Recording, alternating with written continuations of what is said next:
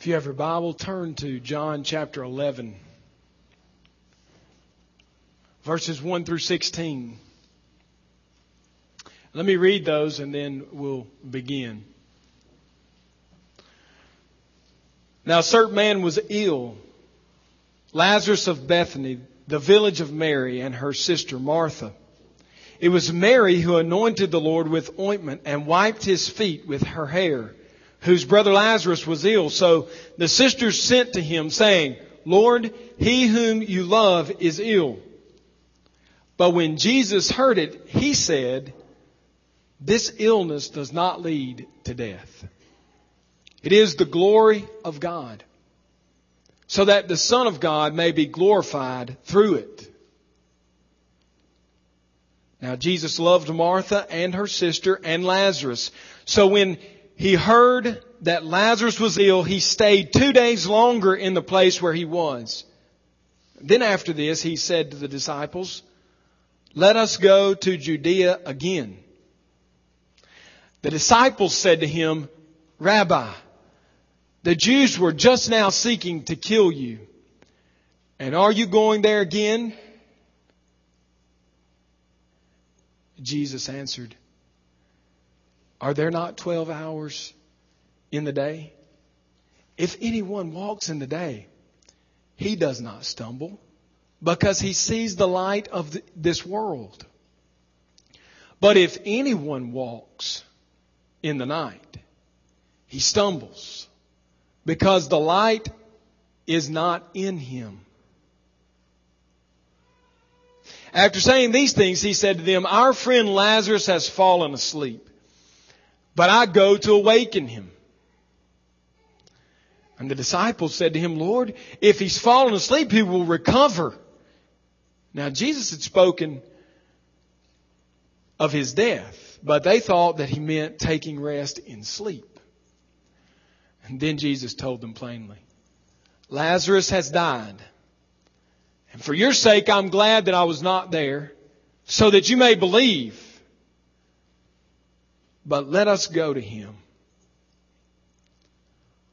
So Thomas called the twin, said to his fellow disciples, Let us go that we may die with him. Let's pray together. Father God, this is your word to your people. I ask that you might, through your Son Jesus Christ, display your glory even this morning anew, that we might see Him and know Him. And by knowing Him, we might see you and know you. Please send your Spirit on this place. Remove anything that would be a hindrance to the preaching of your word. And oh God, please take this instrument and use me. Hide me and proclaim your glory through me. It is in Christ's name that I pray. Amen. The glory of God is central theme to the scriptures. The Old Testament is filled with statements about the glory of God. Listen to just a few of the statements that God makes about His glory and about God's glory from the Old Testament. Just listen to these. Sing to the Lord, all the earth. Tell of His salvation day to day. Declare His glory among the nations. His marvelous works among all the peoples. For great is the Lord and greatly to be praised and He is to be held in awe above all gods. For all the gods of the peoples are idols, but the Lord made the heavens. Splendor and majesty are before him. Strength and joy are in his place. That's the words of David recorded for us in a song that he sang at the dedication of the tent of meeting again. And he sang this song about taking the glory of God to the nations. It's found in 1 Chronicles 16, 23 through 27. Psalm 19:1, one of the most famous psalms, says, "The heavens, the heavens declare the glory of God." I mean, we're blessed to worship in a, in a facility where we can see the heavens. And it's all right if you look at them. The heavens declare the glory of God. And the sky above proclaims his handiwork. Psalm 24, 7 through 10 says, Lift up your heads, O gates, and be lifted up, O ancient doors, that the King of glory might come in. Who is this King of glory? The Lord, strong and mighty, the Lord, mighty in battle. Lift up your heads, O gates, and lift them up, O ancient doors, that the King of glory may come in. Who is this King of glory? The Lord of hosts. He is the King of glory. Be silent.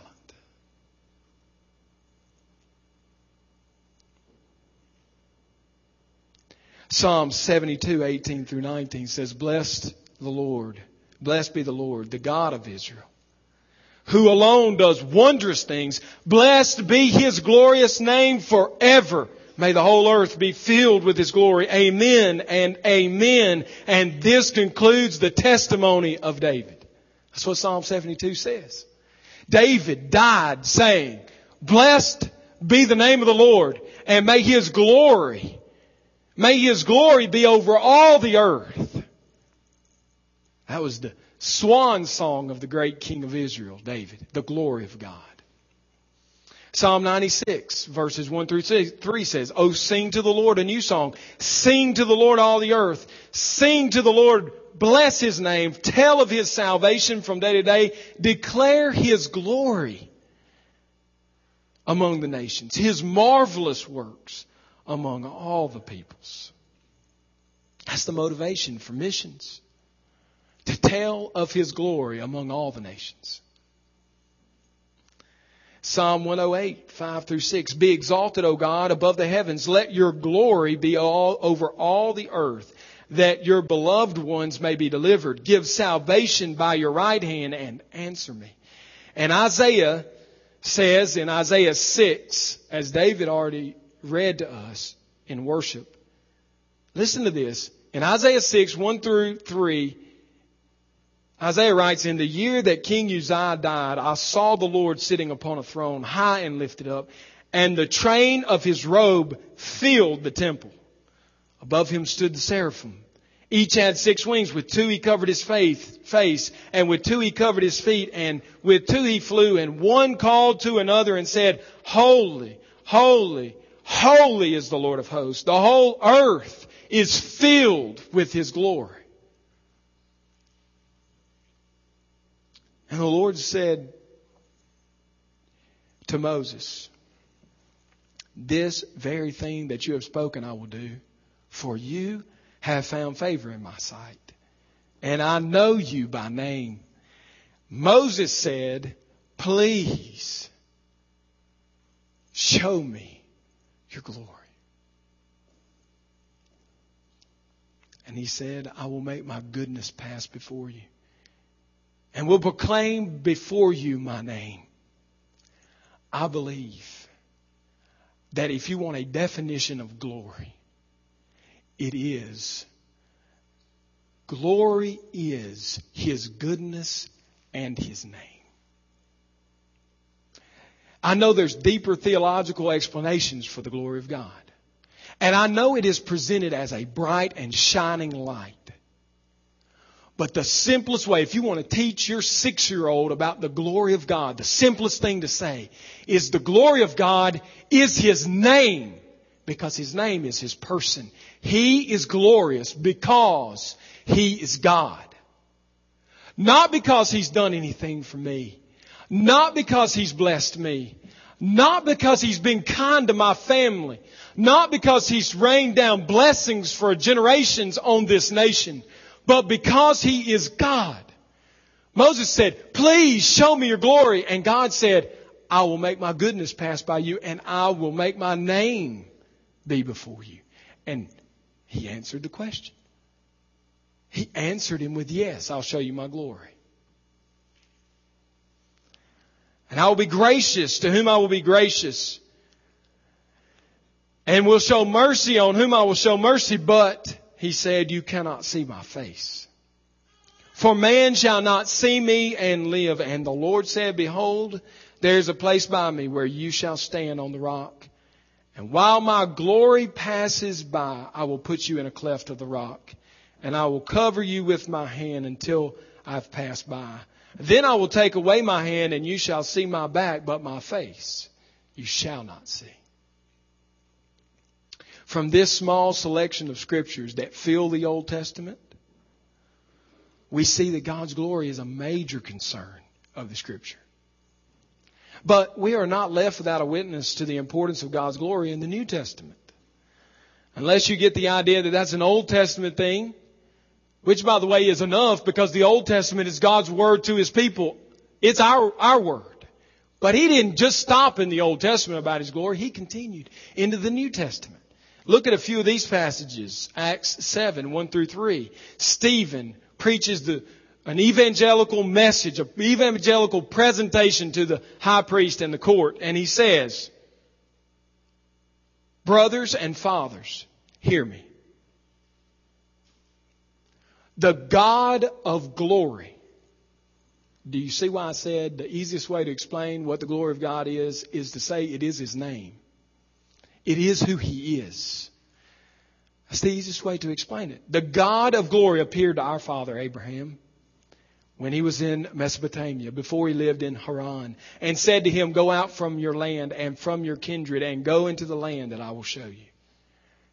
The glory of God is, is in focus. 1 Corinthians 10 31, Paul says, So whether you eat or drink or whatever you do, do all for the glory of God. In that short sentence, Paul captures the meaning of your life if you're a believer. It is for the glory of God. Ephesians 1, 11 through 12 says, In him we have obtained an inheritance, having been predestined according to the purpose of him who works all things according to the counsel of his will, so that we who were the first to hope in Christ might be to the praise of his glory. When you wonder, why has he saved me? The answer is, for his glory he has saved you. That's why I said Psalm 96 is the motivation for every world missionary endeavor. That the glory of God might fill the earth. That's why we go on mission. It's not to see individual people saved. That's a byproduct of why we go. We go that the nations might see our God and know His name. He is the God of glory. That's why we go. That's why He saves people. So that it might be to the praise of His glory. Ephesians 3, 14 through 19.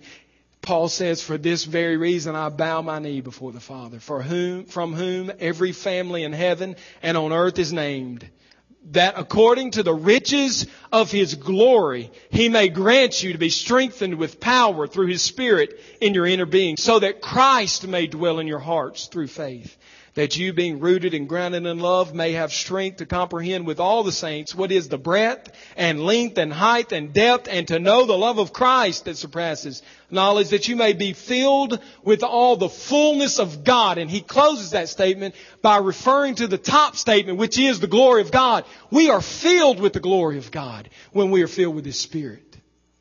And that's why our faces should have a countenance that displays His glory to the world. That's why when the lost world looks at you, they should say there's something different and dazzling about that man, that woman, that child. They are different. Because of the glory of God, they should say, that person is strange, otherworldly, different. Hebrews 1, 1 through 4. The writer of Hebrews says, long ago, Long ago, at many times and in many ways, God spoke to our fathers by the prophets. But in these last days, He has spoken to us by His Son, whom He appointed to the heir of all things, through whom also He created the world. He is the radiance of the glory of God and the exact imprint of His nature, and He upholds the universe by the word of His power. After making purification for sins, he sat down at the right hand of the majesty on high, having become as much superior to angels as the name he has inherited is more excellent than theirs. What name is it that he has inherited? The King of Glory, the King of Kings, the Lord of Lords. He has inherited the name, the title. The Lord our God is a God of glory. That's the title he's inherited in heaven. And he is the representation of the glory of God. How could a person read the scriptures faithfully and not walk away with the thought that God's glory is an all consuming reality? How can they read the scripture and not gain this? It's not a how to book. The Bible's not a book about me or about you or about the nations or about this county or about this church or about missions. The Bible is a book about the glory of God. That's what the Bible's all about. And that's what we are to be all about, is the glory of God.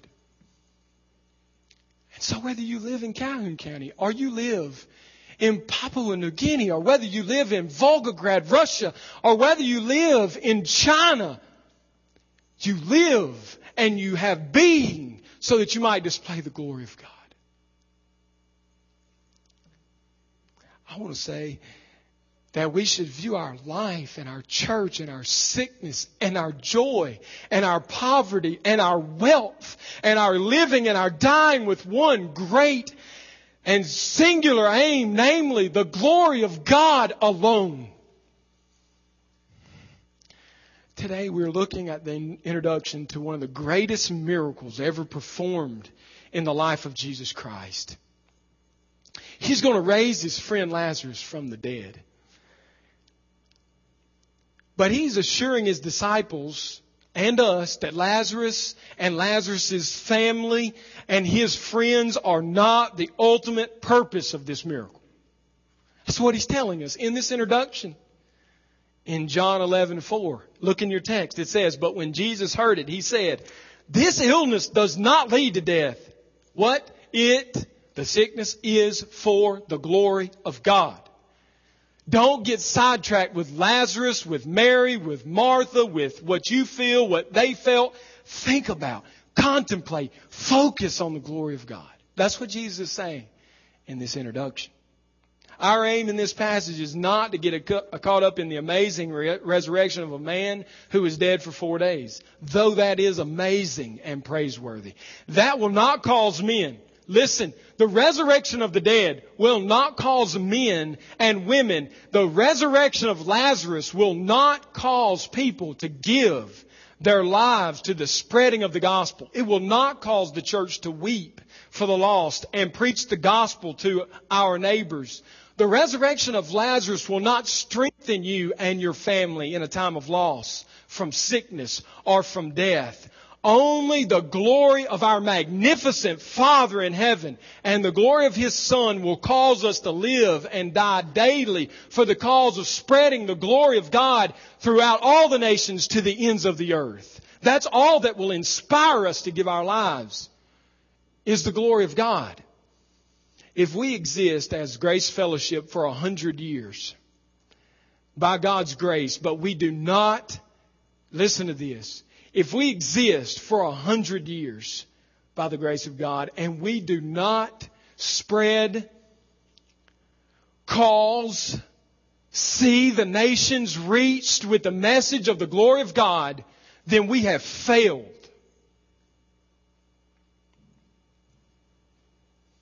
If 20 years from now, everybody is still sitting in these pews, we, the people of Grace Fellowship, not God, we have failed.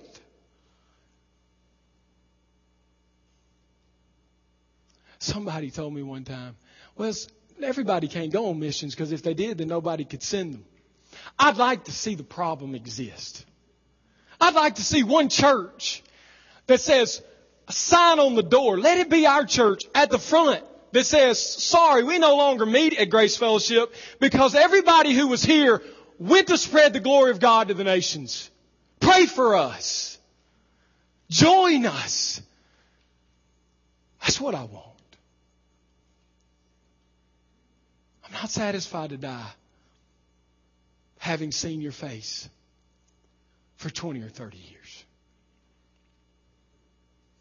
You don't like me that much. I don't like you that much. Go. Go. Oh God. I pray that we can just catch a glimpse of your glory so that we might know you and make you known.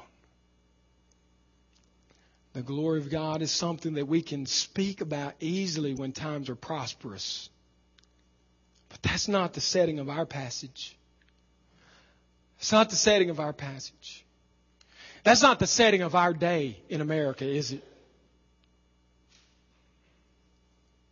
I almost laugh out loud when I hear somebody say we're the most wealthy nation in the world or in world history. I almost laugh out loud. We're the only nation so self consumed as to spend ourselves out of existence. We're not wealthy. We're poor. We're bankrupt. And the main reason is not the stock market. The main reason is that we do not, as a people, possess a vision of the glory of God and we are not consumed with Him. And so we are bankrupt. Maybe nobody's told you that. Maybe I shouldn't say it. But I don't think I'm powerful enough to affect the market anyway. And people much powerful than me can't turn it around. So what's one little preacher in Calhoun County going to do? But tell you the truth. We're bankrupt. We're bankrupt. More importantly, we're bankrupt morally because we have lost a vision of God and His glory. The setting of this passage and the setting of our church and the setting of your life is not prosperous. It's failing. Lazarus is sick. Mary and Martha are desperate for the Lord to help. Let me ask you this question as we get started into this passage. Do you seek the glory of God when things are not prosperous? And I'll give you an answer so you don't have to wait till the end. If you don't seek the glory of God when times are bad. You do not seek the glory of God ever. What you seek is His blessing, not His glory.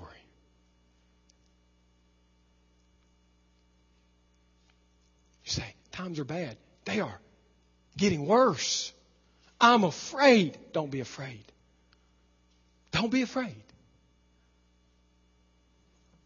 Repent and live a life centered on God's glory. And let the world fall apart around you for the glory of God, if that's so what He so wills. When your health goes bad, when you're out of work, when your marriage is on the rocks, and when you don't think you're going to survive, if God's glory is not the aim of your life, it never is the aim of your life. And today I want us to look at an introduction to a chapter of the Bible that's dedicated to the glory of God. And the title of this message is God's all consuming glory. Subtitle, The Brightness of God's Glory Against the Dark Backdrop of Death. We get the prettiest pictures of God's glory against the darkest and bleakest backgrounds. Let's look at the passage together. First of all, we can see in this passage that God will gain His glory even in the face of sickness and death. There has been sickness in this church for over a year now. People have died. Babies have died. We've suffered with cancer. We've suffered with tumors. We've suffered with general just afflictions. Our family members have suffered.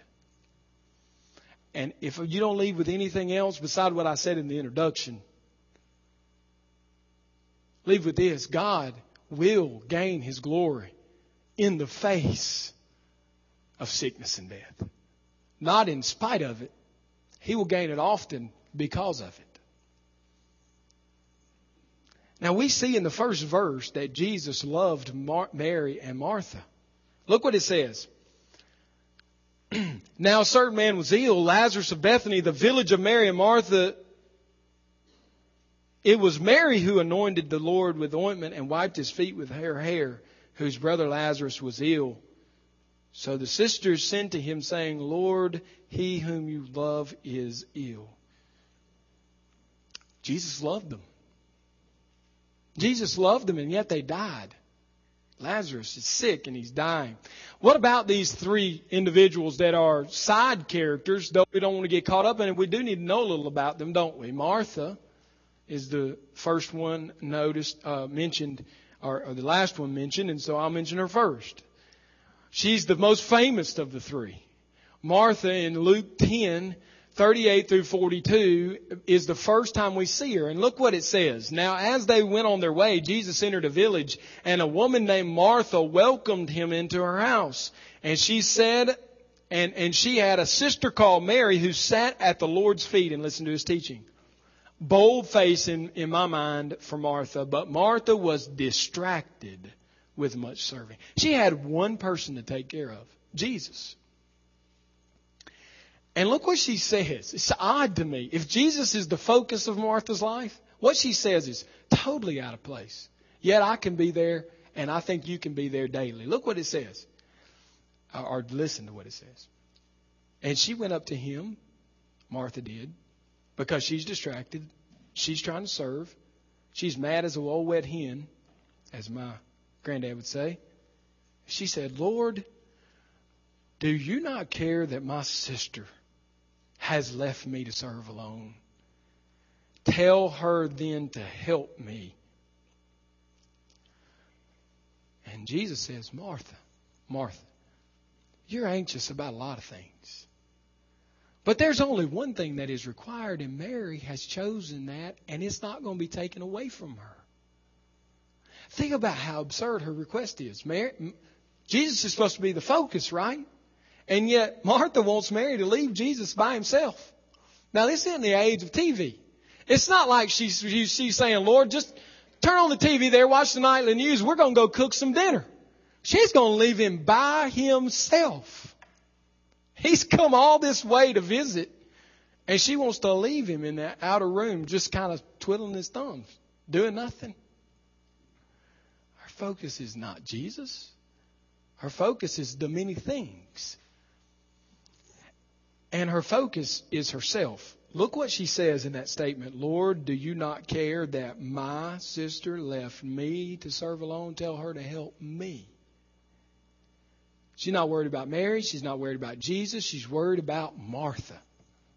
She's consumed. Now, John 12, 1 through 2 also tells us a little bit about Martha, and look what it says. Six days before the Passover, Jesus therefore came to Bethany where Lazarus was, whom Jesus had raised from the dead. The instance we're looking at right now. So they gave a dinner for him there. Martha served, and Lazarus was one of those reclining with him at table. What has changed about Martha? What has changed? She went from being worried about many things and serving out of her own selfish desires to just being one who served. She seems to be at rest when we find her in John 12. What's changed? She saw the glory of Jesus Christ, the glory of the Father when he resurrected Lazarus from the dead. And it changed her. She said, I've been serving myself. Now I'll serve this glorious God. Didn't bother at all everybody's laying around while she's fixing the food.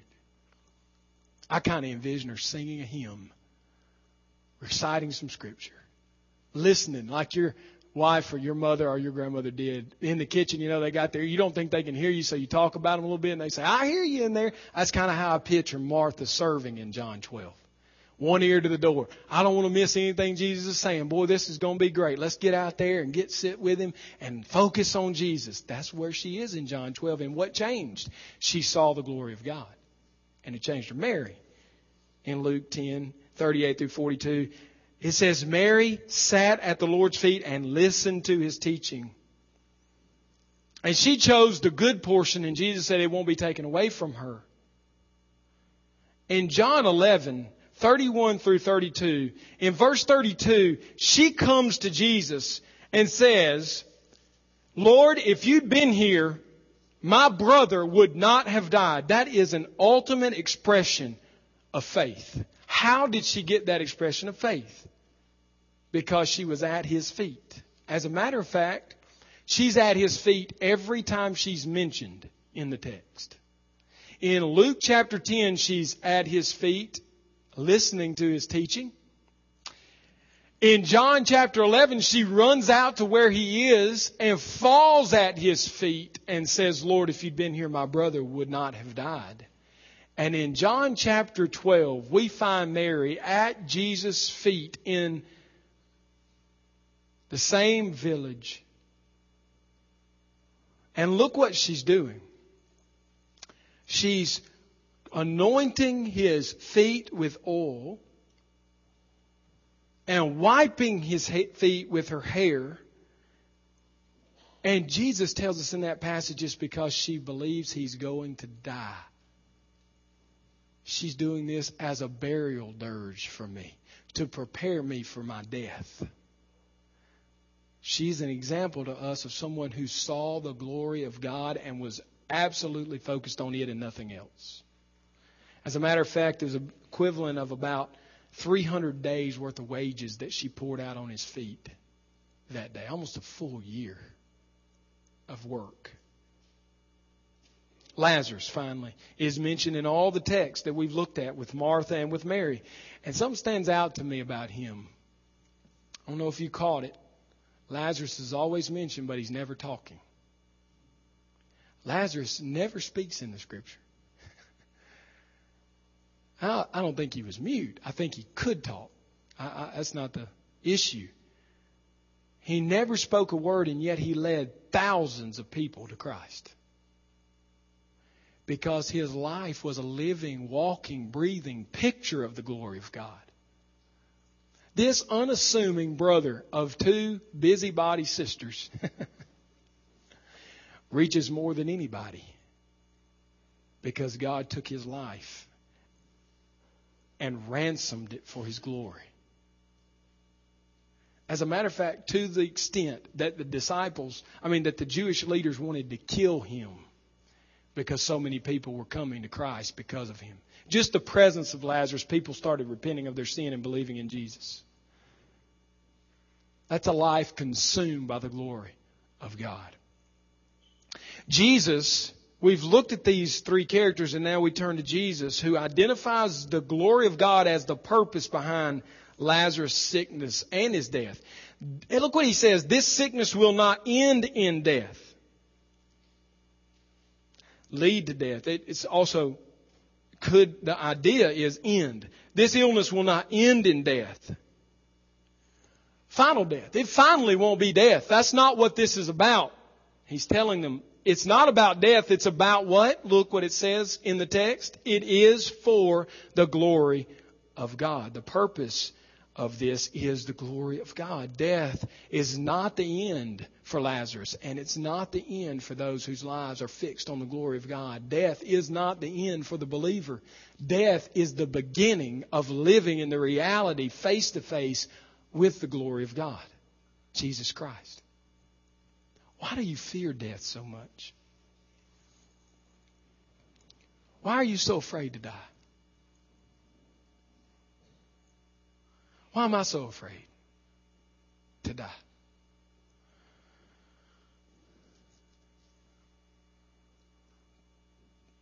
Honestly, because we love this world far too much and we don't seek His glory as our ultimate purpose.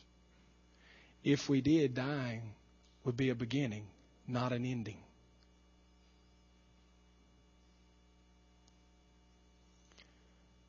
Think of the greatest men in the history of the church and their attitude towards death. For Paul, trials and death were simply preparing for him a great weight of glory which is beyond comparison to these struggles.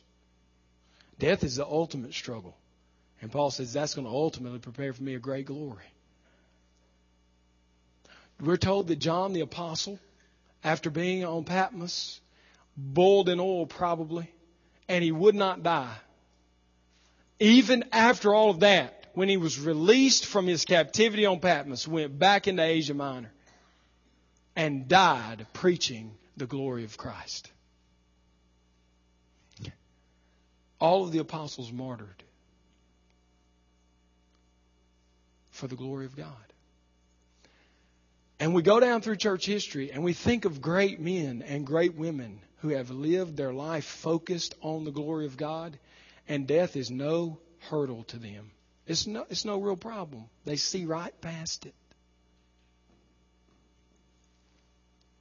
They live by the example given us in Hebrews 11, where Abraham and Moses suffered with the people of God, having fixed their eyes on the city which has no foundation on the earth, and having fixed their eyes, Moses, on the Christ, and counting it worthy to suffer with him rather than enjoy the pleasures of Egypt.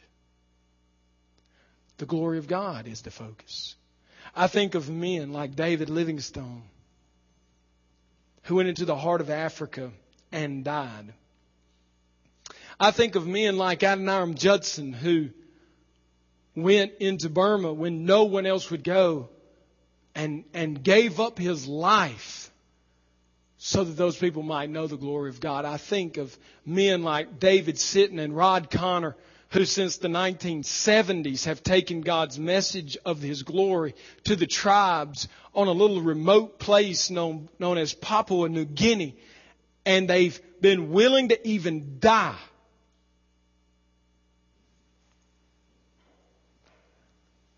I think about them and I wonder, what is it that causes them to be so resolute in the face of death and in the face of sickness? And it's the same reason that Christ gave in the text. This sickness is not about death, it is for the glory of God. And so they made that their aim. They said, It's not about me living or dying. It's not about me being healthy and wealthy and wise. It's about the glory of God at all costs. It's about the glory of God and nothing else. Secondly, God sovereign will and timing frees us to walk with great confidence ever, even in the face of danger. In verses 5 through 10, and especially in verse 9, Jesus focuses in on living by the will of God. Look what it says. Are there not 12 hours in the day? If anyone walks in the day, he does not stumble because he sees the light of this world. But if anyone walks in the night, he stumbles because the light is not in him. Jesus is speaking about the sovereign will of God. In the Hebrew world, there were 12 hours of daylight and 12 hours of darkness. They didn't have daylight savings time. They adjusted their time. Some hours were longer and some hours were shorter all year long. Isn't that kind of weird? I mean, there wasn't always 60 minutes in, a, in an hour for a Jewish person. Because the day was 12 hours, regardless of the clock of the earth. And what Jesus is saying is, as long as we walk according to the light of the will of God, we're not going to stumble. But at the moment of darkness, we will stumble. That's what he's saying. Easy to say. What, what, what was he answering? Their fear that if we go back to Judea, we're going to die, right? And Jesus is saying, I can't die. I can't die. It's daytime. It's not time for me to die, in other words. Listen, some of you are not going on missions. Some of you are not moving your, your location in this county to other parts of the county that are less desirable and more dangerous because you're afraid if you do, you're going to die. Can I let you in on a secret? You're going to die at the moment that God has preordained and determined before the foundation of the world. Not one moment sooner, not one moment later. You cannot add to the length of your life by living in a gated community away from crime. You can't add to your life by living in the United States and having insurance. So that all of your ills can be treated. And I'm not against insurance, and I'm not against living in the United States. I'm simply saying you're going to die. The day's going to end. And then you're going to enter darkness, and death will stumble you. There's not anything you can do about it. And you're not going to die before or after God has determined. So you say, we have a member who was faced with this question by some coworkers. Why would you let your children go into a X country where they're going to be in danger? And I say to them, go. Go and have no concern. Zero concern about death. Because you might stay here and live for yourself and die driving to the movie theater. So which is better? To have given it all and die spreading the glory of God or to have given nothing and die driving to the movie theater? What's better?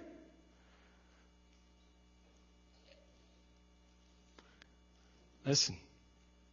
You say that's reckless. No, it's not reckless. We need balance. No, we don't. We need to come face to face with the reality that God is sovereign and you cannot die until He has determined it. Neither will you live past the moment He has determined. So, what is my challenge to you as I end this message? Having preached on the glory of God, having talked with you about the fact that God is sovereignly moving you. You can't die until He has determined it. What is my challenge to you? My challenge to believers in this room is to seriously and earnestly fast and pray about leaving this place.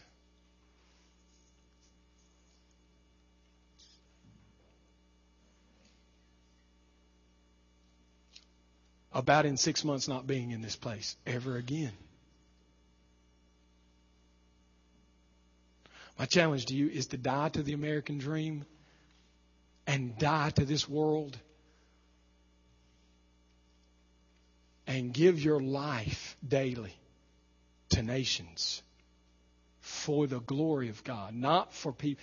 Listen, if all you do is go on mission for the people, you will come home defeated and discouraged. But if you leave for the glory of God, you can't come home except by success. That's how you come home. So my challenge to you without reservation is pray and fast that God would send you from this place. Believer and lost person. My invitation to you is if you're looking for a cause to live and die for, you won't find one like this anywhere else. People are living and dying for Tuesday and an election. And my heart breaks because I'm thinking that cause is not worth living and dying for.